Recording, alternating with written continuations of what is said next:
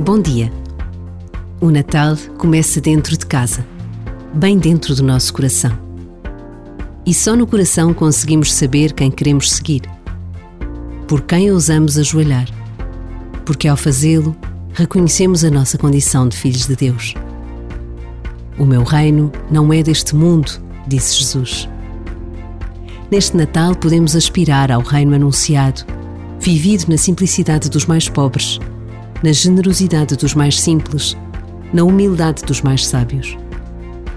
Consigo indignar-me com o que está errado, reconhecer injustiças, recusar a violência, exigir a dignidade que todos merecemos sem condições?